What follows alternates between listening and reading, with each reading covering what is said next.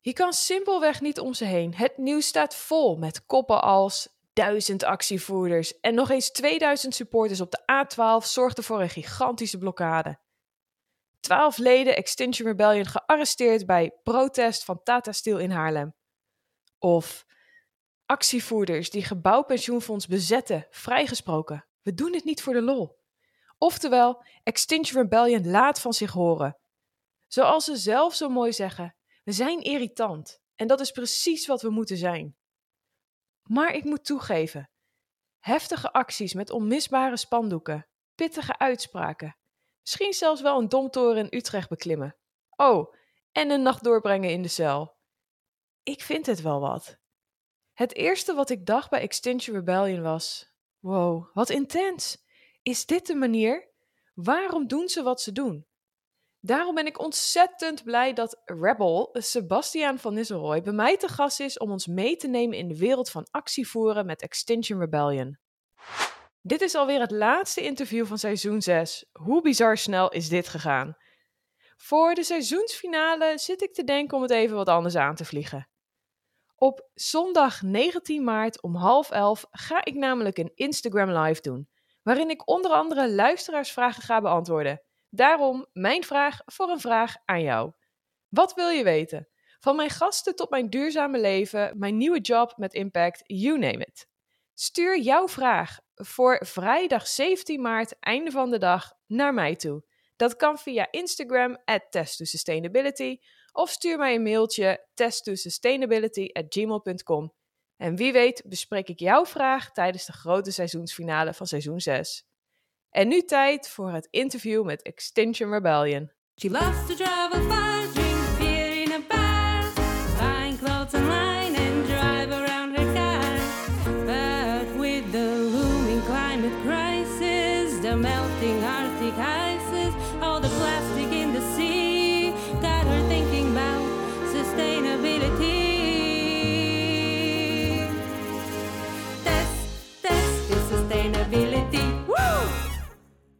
Sebastiaan, welkom bij de podcast. Ik begin hem meteen even met het punt, we hebben hetzelfde doel voor ogen. De rem op klimaatverandering. Dat we ecopositief in plaats van eco-negatief gaan leven. Dat we de wereld gaan redden.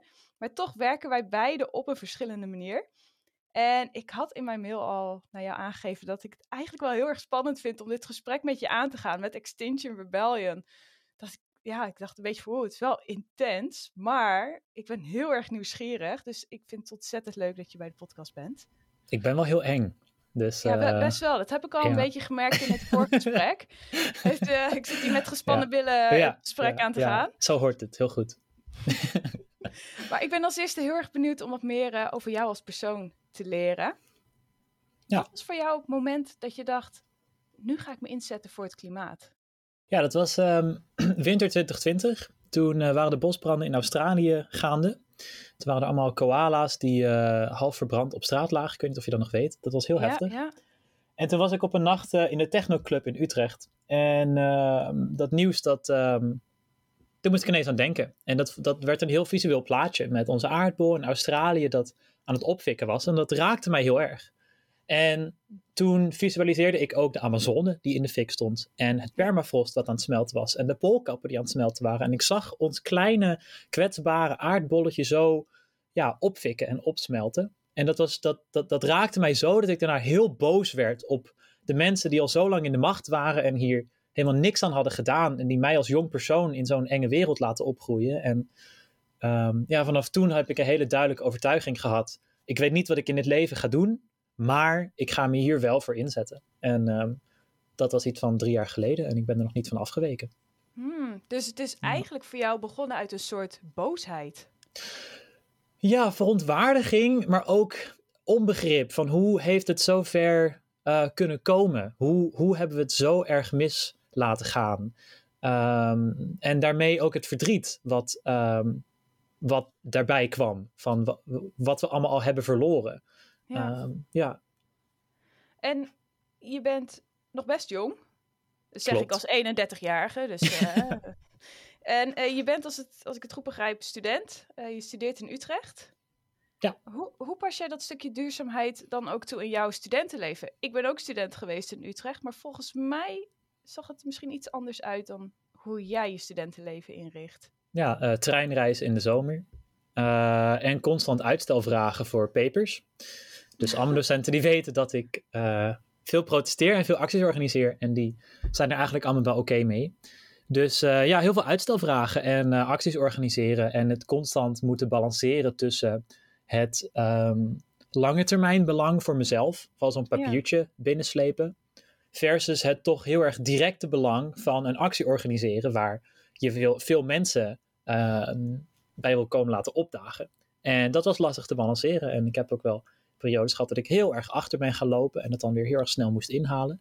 Uh, maar uh, ik heb gisteren mijn allerlaatste paper ingeleverd. Dus ik ben nu klaar met mijn bachelor. Ja, dankjewel. Ja, Oeh, dat voelt ja, goed. Ja. Moet gevierd worden. Ja. Klinkt eigenlijk alsof je hey, echt een duurzame ja, held bent. Je zet je in, je vecht ervoor.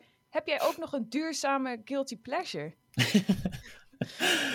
um, ja, dat heb ik wel. um, ik heb uh, toen ik 19 was een uh, reis gemaakt naar Kazachstan met mijn, uh, met mijn ex-vriendin. En dat hebben we met de auto gedaan. Toen hebben we een hele oude diesel gekocht. Um, een oude Volkswagen bus die heel erg stonk. En als je die opstart, dan kwam er ook allemaal blauwe rook uit. Maar dat ding, dat reed lekker en dat rook lekker. En uh, ja, dus autorijden vind ik echt heel erg leuk. En dan echt uh, diesels. Dus ik ben ook buschauffeur als beroep. Als bijbaantje doe Nee, ik, joh. ja, rij ik bussen rond. Um, nu in Utrecht, maar dus binnenkort in, in Amsterdam. En ja, de lekkerste bussen zijn toch wel echt de bussen die op diesel rijden. Um, en verder, ik hou niet van kaas. Dus dat is uh, makkelijk. Dus veganist zijn is ook vrij goed te doen. En um, ja. treinreizen vind ik ook hartstikke leuk. Veel leuker dan met het vliegtuig. Maar ik denk dat uh, ja, autorijden vind ik wel echt... Daar ga ik heel goed op. Zou je, zou je de stap maken naar um, een elektrische bus als de optie daarvoor is? Jawel. Is af, af, toch wel heel goed. uh. Kijk, als er, als er de keuze is, dan zou ik denk ik wel voor elektrisch gaan. Um, omdat je dan gewoon ja, een dieselbus uh, in de garage laat staan. Maar kijk, ik ga niet zeuren als ik toch een dieselbus wordt meegegeven. Laat dat, zo is het ook alweer. Ja. Natuurlijk moet ik even de vraag stellen. Mhm. Mm -hmm. Jij had op een gegeven moment een, uh, een, een boos gevoel. Je wilde, je wilde iets doen. Mm -hmm. Hoe ben jij dan zo bij Extinction Rebellion terechtgekomen?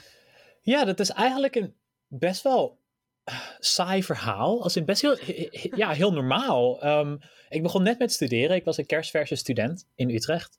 En uh, na een paar weken hoorde ik via via dat er een protest aankwam, een klimaatprotest. En daarvoor heb ik eigenlijk heel weinig met activisme gedaan. Ik was ja, een normale uh, tiener. Ik, ik, ik, ik, speelde veel videospelletjes. Ik was veel binnen. Ik, ik, ik ben niet opgegroeid in een bos of zo. Uh, ja. Dus ik had er best weinig mee. Maar ik wist ook dat de klimaatverandering en de klimaatcrisis erg was.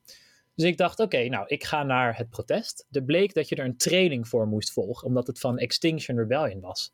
Nooit van gehoord, het had toen nog geen naamsbekendheid.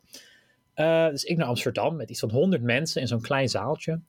En toen uh, werd daar een workshop gegeven of een, een, een praatje over hoe erg het met de klimaatcrisis gesteld is. En daar schrok ik zo erg van, want het was zoveel erger dan mij in het jeugdjournaal of in het NOS-journaal was doen laten geloven. Um, dat ik toen eigenlijk heb besloten: oké, ik wil bij dit protest zijn, maar ik wil ook mij inzetten bij deze beweging. Dus toen ben ik daarna praatjes gaan geven, die, datzelfde praatje, um, over hoe erg het is gesteld met de klimaatcrisis. En dan is het wel handig als je ook een beetje die wetenschap weet erachter, dus de klimaatwetenschap. Dus toen ben ik die gaan lezen en toen inderdaad erachter gekomen dat het eigenlijk veel erger is dan we met z'n allen denken. Um, en toen ben ik dus eigenlijk bij de beweging uh, gebleven sinds, uh, ja, sinds dat ene praatje in uh, eind september, begin oktober 2019. Ja. ja, en waarom is dan het stukje actie voeren, protesteren, waarom is dat voor jou the way naar een betere wereld? Um, omdat we in een ontzettend vervuilend uh, politiek systeem leven. Um, kijk, zonder al te politiek te worden, het kapitalisme is gewoon een heel erg uitbuitende manier om, om, om een economie te organiseren, maar ook gewoon om een samenleving te organiseren. Um, en zoiets um, kan je niet zomaar veranderen door eh shampoo bars te kopen en eh, minder met de auto te gaan en stop met vlees eten. Dat moet je ook doen. Dat is echt, dat, dat doe ik. Ik, ik, ik, ik ben dus veganist en, en ik, ik reis niet meer met het vliegtuig of zo min mogelijk. Echt mijn uitzondering.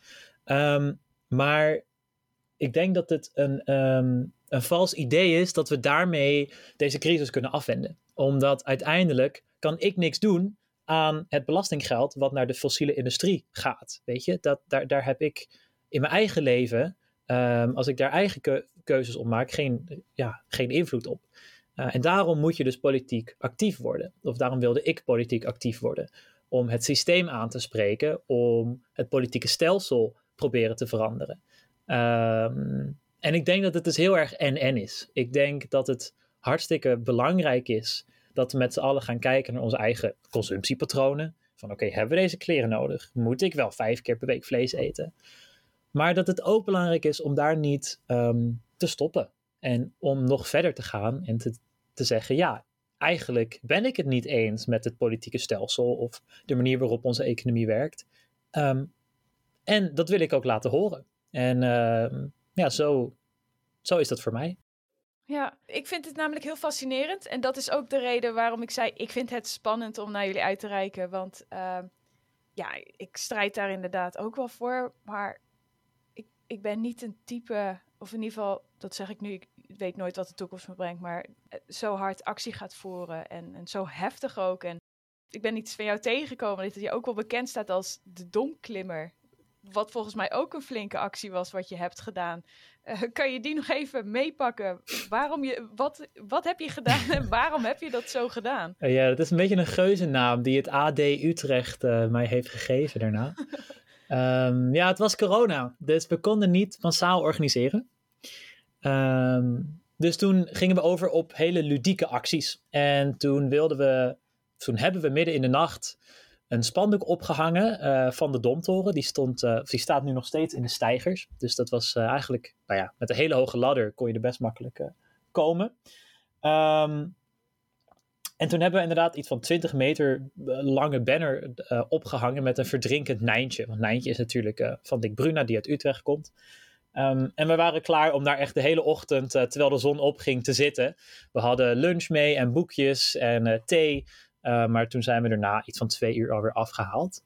Um, maar ja, dat, uh, toen, toen ben ik uh, domklimmer gedoopt. En dat was, ja, dat was wel spannend. Dat was echt wel spannend. Maar dat heeft ook heel erg veel Utrechtse media gehaald. En ehm, heeft heel veel mensen denk ik wel toch aangezet om na te denken over... Goh, waarom zijn die mensen zo gek om met gevaar voor eigen leven zo'n dom op te klimmen? Weet je wel? Um, ja. Dus daar was ik wel blij mee. Ja.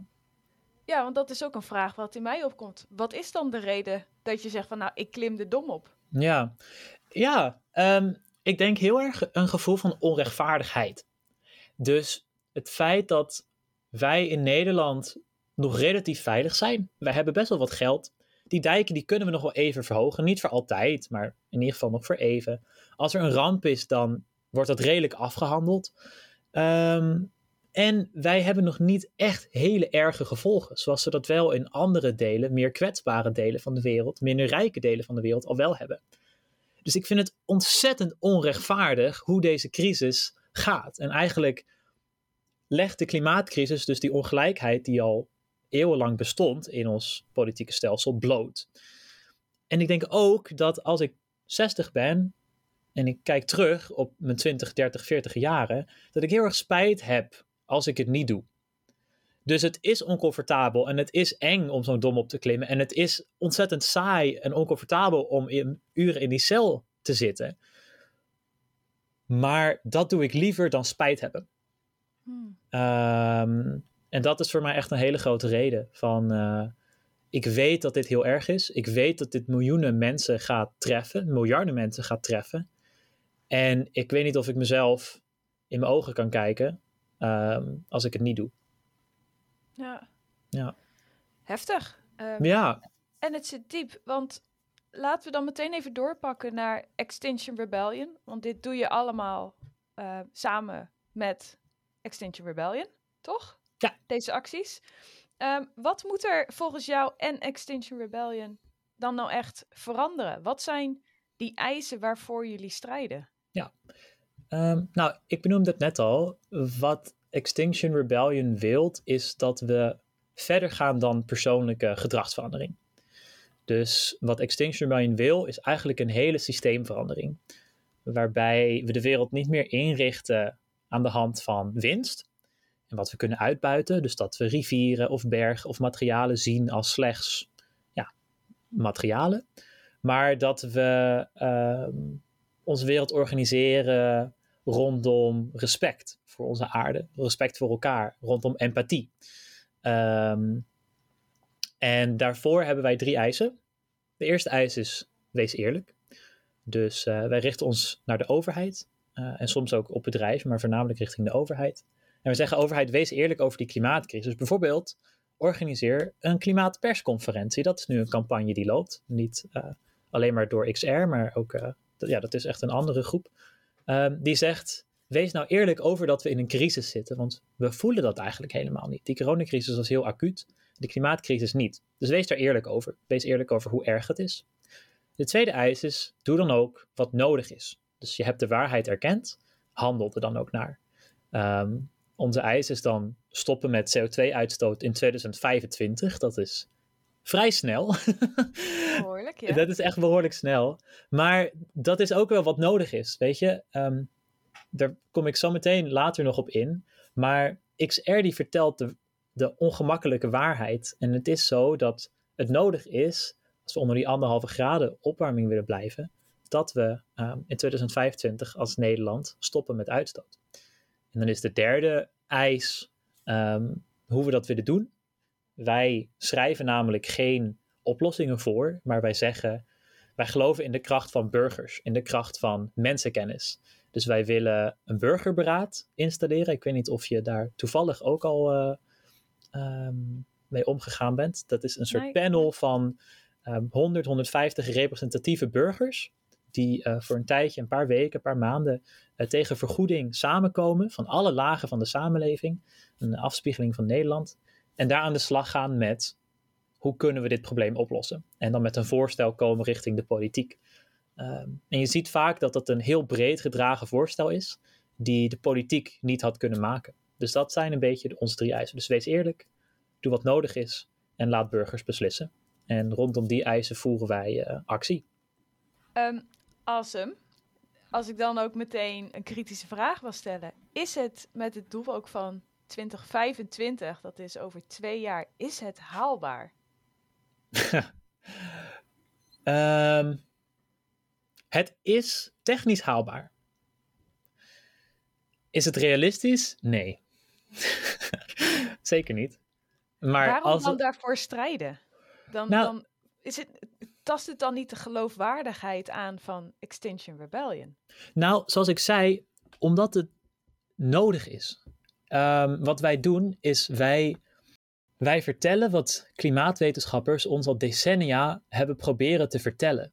Namelijk hoe erg het met de klimaatcrisis gesteld is en hoeveel meer we moeten doen dan we eigenlijk nu doen. Ja. En klimaatneutraal worden als Nederland, heel rijk land, een van de rijkste landen ter wereld, die al eeuwenlang CO2 in het uitstoot is. Klimaatneutraal worden in 2025 past daar gewoon bij. Dat, dat is niet iets wat wij uit onze duim zuigen. Dat baseren wij op klimaatwetenschap. Um, en ik vind het ook nogal een verre stap om te zeggen: ja, de wetenschap zegt het. Maar goed, het is, uh, weet je, het oog te radicaal. Dus we, weet je, we voegen wat water bij de wijn. En um, we, we, doen het wel wat later, want dat zou gewoon niet, niet eerlijk zijn.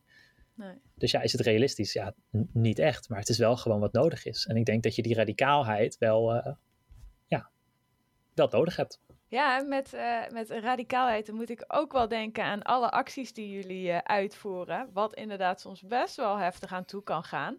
Ook met arrestaties. Ik ben als eerste benieuwd op welke overwinning, actie ben jij echt trots? Het is een beetje een um, saai antwoord. Ik ga zo meteen echt een concrete actie noemen. Maar ik denk waar ik het zelf het meest trots op ben, is de gemeenschap die we hebben opgebouwd. Dus het feit dat we echt met duizenden mensen deze beweging dragen.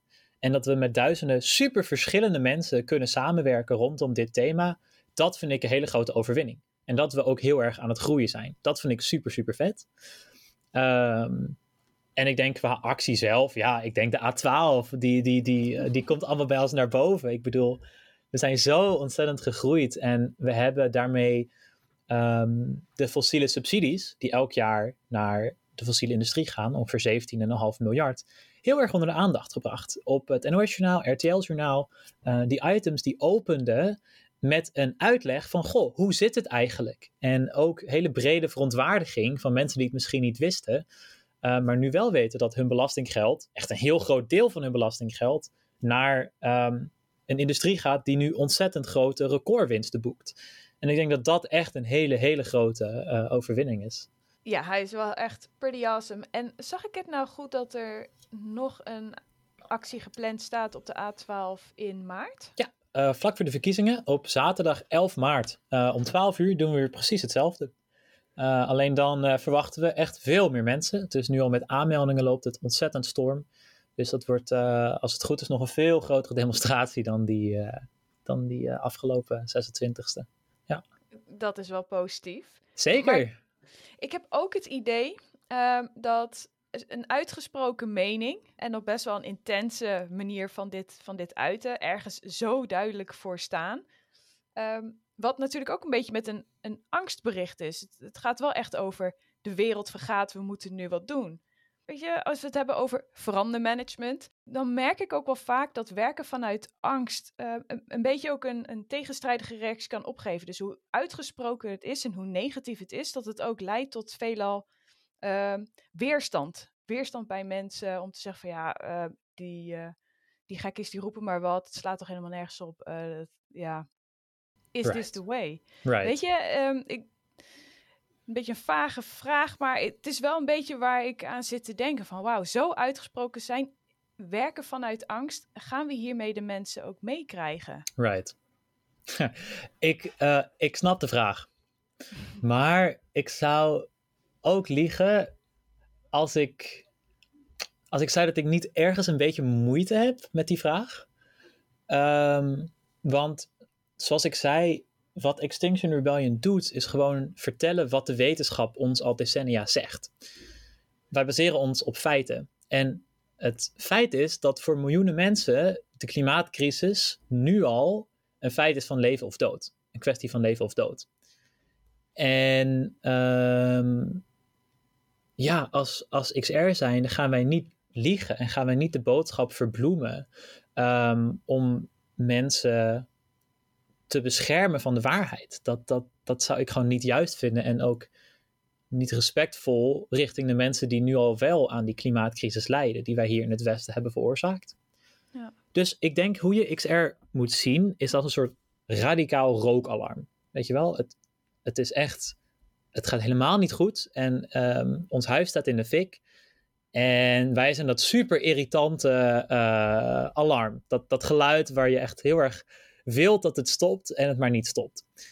En wat ik denk dat dat doet, is een soort speelruimte maken voor andere groepen die beter zijn in het soort van maatwerk van overtuigen. Um, om hun meer speelruimte te geven en meer legitimiteit. Dus ik denk dat je een soort super radicaal groepje nodig hebt om mensen wakker te schudden. En dat daar dan um, een heleboel minder radicale organisaties achter staan, die inderdaad het gesprek kunnen aangaan en die inderdaad vanuit een soort van meer positieve persoonlijke boodschap kunnen werken. Maar ik denk dat heel veel mensen die duurzaamheid belangrijk vinden, XR wel echt dankbaar moeten zijn en ook de mensen heel erg dankbaar moeten zijn die dus hun lichaam op het spel zetten um, en gearresteerd willen worden. Um, omdat het toch wel mensen doet aanzetten um, tot reflectie van, goh, is het inderdaad zo erg dat er 700 hoeveel mensen um, onlangs gearresteerd zijn? Weet je wel, is het inderdaad zo erg? Ja. Um, je start echt een gesprek, hoe je het went of keert. Ja. Mensen gaan erover praten. Ja, en ik denk niet dat ze gelijk overtuigd raken. En um, ik denk ook niet dat dat XR's rol is. Ik denk gewoon dat de rol van XR is dat rookalarm en dat er andere groepen zijn die dus um, ja, die daar nuance aan kunnen geven. Ik denk niet dat XR er super goed in is. Um, ja. Ja, En je krijgt ook best wat over je heen. Je hebt het al over arrestaties. Eh, ik zie ook op social media best wel heftige termen ook langskomen. Ja, vreselijk hè? Ja. Ja, maar Ja. dat lijkt me ook wel wat met je. Ja. Je bent tenslotte ook maar een mens. Ja. Hoe, hoe ervaar je dat? Ja, ja, toen ik inderdaad die concertgebouwactie deed, toen ik dat concert van eh, Verdi verstoorde, toen eh, ging de helft van de online reacties over de actie en de helft ging over mijn parelketting die ik om had. Eh, iedereen viel daarover en iedereen vond mij een nicht en weet ik veel wat ik allemaal over me heen kreeg. To be honest vind ik dat best wel te doen. De reacties op internet, ik heb dan echt zoiets van, jeetje, kom een beetje uit je beschimmelde, stoffige kamer en kom een keer buiten en... eh, en zo. Ehm, en bij heel veel mensen die, ehm, die riepen: Dit is niet de manier om te protesteren. Denk ik: Oké, wat dan wel? Weet je wel? Wa- Ja. Kom jij eh, bij, de volgende A12-actie? Of heb jij zin om het lastige werk te doen om een actie te organiseren? Nou, kom, weet je. Dus bij, ja, heel veel van die haatreacties kan ik best wel naast me neerleggen. Ehm, wat, wat wel lastig is, is in, in persoonlijke sfeer. Dus ik, ik merkte dat die concertgebouwactie best wel ehm, onder sommige van mijn vrienden en kennissen tot ongemak leidde. Ehm, ik weet dat een, een dichtbij familielid er niet echt heel erg fan van was. En dat, dat, dat raakt mij heel erg dan. Ja, dat, Ja. dat vind ik echt heel moeilijk. Ehm, want uiteindelijk, ja, ik, ik, ik ben ook maar wanhopig. En ik doe het ook maar omdat ik denk dat het goed is. Maar ja, dat, dat, dat, dat is het moeilijkste. Dus die online haat is, ja, weet je, dat, dat moet je gewoon niet zo serieus nemen. Maar ehm, ja, als mensen om je heen het echt niet met je eens zijn, dan, dan is dat echt tricky. Ja. ja, dat kan ik me heel erg goed voorstellen. Ja. Het, En- eh, ja. En ik, ik, ik denk dat dat sowieso wel geldt hoor, voor, voor veel activisten. Zeker bij Extinction Rebellion, dat het toch nog een heel radicaal beeld heeft. Ook dat jij eigenlijk een beetje bang was om met XR in gesprek te gaan. Ehm, en nou, ik heb het geluk dat mijn moeder vroeger ook activist is geweest. Dus die was in de anti-kern eh, energie en anti-wapen eh, eh, bezig. Maar veel rebellen die hebben ook ouders die het helemaal niet begrijpen. Rebellen noemen we trouwens de mensen die bij ons actief zijn. Ehm, Oké, onze rebellen. Die, die, die, ja, die hebben ouders die, die het eigenlijk niet zo zien zitten. En ehm, dat, dat, dat lijkt mij nog moeilijker. Ja. Ja, dat lijkt mij ook Ja. heel lastig. Laten we eens vooruitkijken. Hoe ziet voor jou en XR dan die ideale wereld eruit? Voor nu, over vijf à tien jaar. Wat moet er dan gebeuren voor jouw ideale beeld? Hm. Als we nu alles zouden doen volgens eh, Ja. de normen en waarden van XR. Ja, dat is, eh, dat is een mooie vraag. Een vraag waar je echt over kan dromen. Ik denk dat, het, dat ik niet namens XR kan spreken. Eh, want XR die heeft niet echt een, ehm, een politieke agenda van dit en dit en dit en dit. Dus ik kan wel namens mezelf spreken. Ehm, voor mij is het een wereld gebaseerd op waardigheid. Dus dat is een begrip waar ik de laatste paar maanden heel erg veel mee eh, of aan denk. Dat, dat ik wil dat iedereen een waardig leven kan leiden. Dus een leven waar je niet gestrest hoeft te zijn over of je genoeg te drinken hebt. Een leven waar je niet gestrest hoeft te zijn of je wel je kinderen eten kan geven. Ehm, een wereld die veel eerlijker is, waar niet Elon Musk 300 miljard dollar bezit en eh, weet je wel, een heel groot deel van de wereld echt nauwelijks iets. Ehm, een wereld waarin we hele hechte lokale gemeenschappen hebben.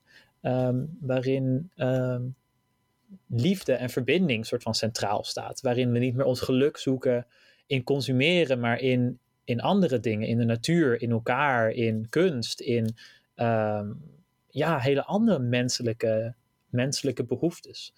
Ehm, en ja, ik vind het ook, ja, als ik soms om me heen kijk, als ik hier in de stad loop of in Hoog Katerijnen, het winkelcentrum in Utrecht, dan denk ik echt, wat voor wereld is dit, weet je wel? Ik, ik, ik denk gewoon niet dat we nu in een wereld wonen waar we heel erg, waar geluk centraal staat. En eh, ik denk dat dat echt heel anders kan.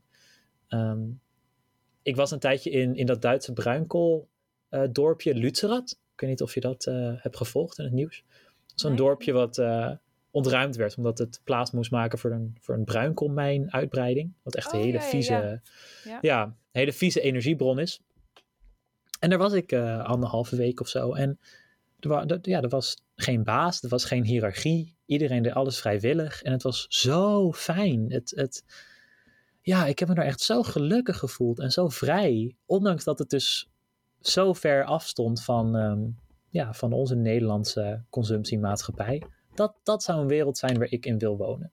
Want wat maakte dat dan? Voordat we het lekker praktisch gaan maken voor mij en de luisteraars. Wat Ja. maakte dat nou dat jij zei, ja, dit is geluk? Er was, er was geen hiërarchie, er waren geen bazen. Alles was gebaseerd op ehm, vrijwilligheid. Ehm, iedereen ging met heel veel respect en liefde met elkaar om. Dat was echt ongelooflijk. Ehm, er was veel vertrouwen in elkaar. En we hadden helemaal geen hele luxe dingen nodig om ons te vermaken. En dat liet me wel zien dat heel veel van de luxe die we om ons heen hebben fijn is, maar totaal niet nodig om een fijn leven te leiden. Ja, dus ik denk dat.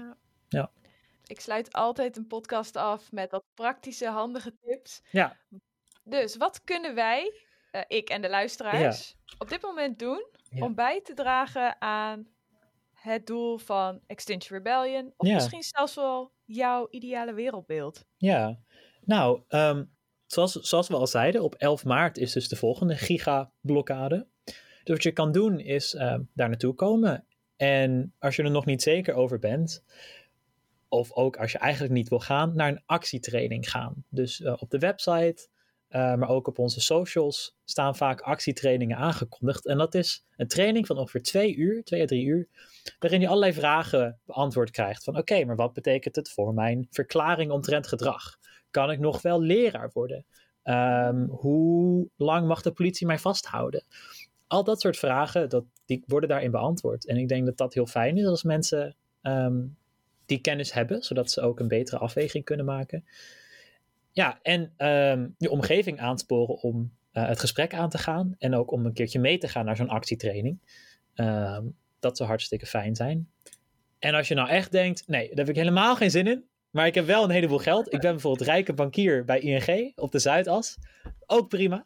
Eh, als je naar onze website gaat, zie je een doneerknop ergens bovenaan. En, ehm, want ja, je, je bent niet altijd in een levensfase waarin jij eh, uren kan besteden op je vrije zaterdag om gearresteerd te worden, maar misschien wel heel veel geld hebt en op die manier eh, bij wil dragen. Want eigenlijk is XR best wel arm. We hebben niet heel veel geld. We zijn geen Greenpeace, geen Oxfam Novib met heel veel donateurs. Ehm, en van geld kunnen we actiematerialen kopen en eh, grotere acties voeren.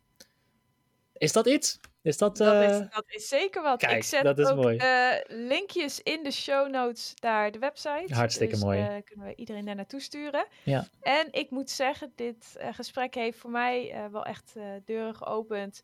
En ook mijn kijk naar Extinction Rebellion, nou ja, toch echt wel veranderd. Ik vind het Hmm. super stoer wat jullie doen. Ik heb een warme gevoel naar jullie in plaats bent van niet meer die bang? enge bange. ik zal niet met een mooi. grote boog of iets. eh, nee, ik vind het echt eh, super stoer dat jullie dit doen. En eh, ik wil je onwijs bedanken voor dit gesprek en informatie. Dank je, dank je. ja, jij ook. Bedankt voor het, eh, voor het hosten.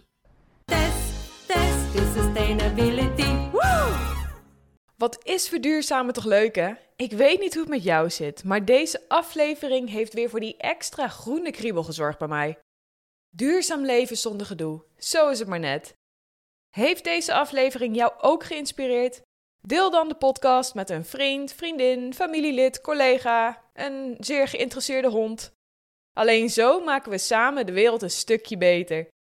Vergeet ook niet deze podcast een sterretje te geven op Spotify en Apple Podcast. En nou ik toch bezig ben, volg mij ook op TikTok en Instagram voor nog meer inspiratie. Tot de volgende aflevering. Cheers!